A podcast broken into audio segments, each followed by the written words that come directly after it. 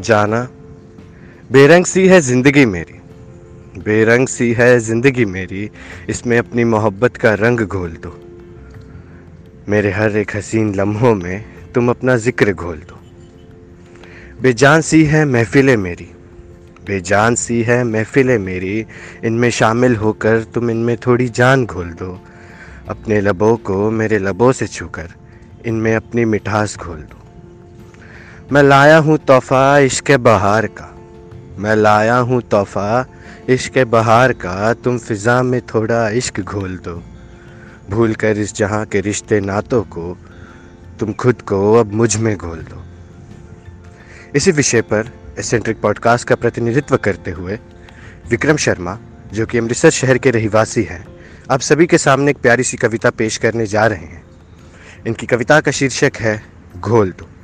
तो आइए सुनते हैं ये प्यारी सी कविता विक्रम जी की जुबानी।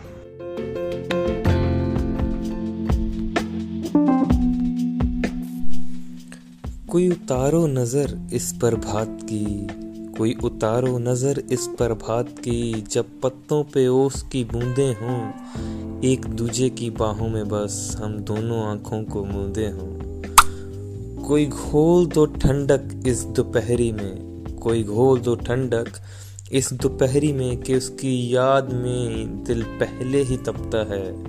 कोई और नाम अब याद नहीं, दिल हर वक्त उसकी माला जपता है। कोई घोल तो इत्र इन शामों में, कोई घोल दो इत्र इन शामों में कि मेरे यार को महक कुछ खास पसंद है।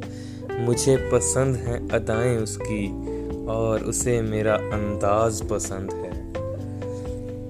कोई घोल दो रंग इन काली रातों में कि मेरे यार को रंगरेज पसंद है। कोई घोल दो रंग इन काली रातों में कि मेरे यार को रंगरेज पसंद है। मैं शौकीन हूँ यारो मीठे का हमेशा से, और उसे गोलगप्पों में तीखा थोड़ा तेज पसंद है। धन्यवाद।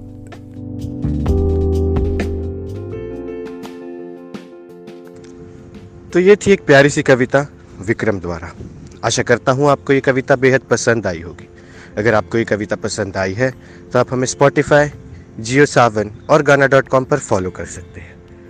हमारे एसेंट्रिक परिवार का सदस्य बनने के लिए आप हमें इंस्टाग्राम पर मैसेज कर सकते हैं।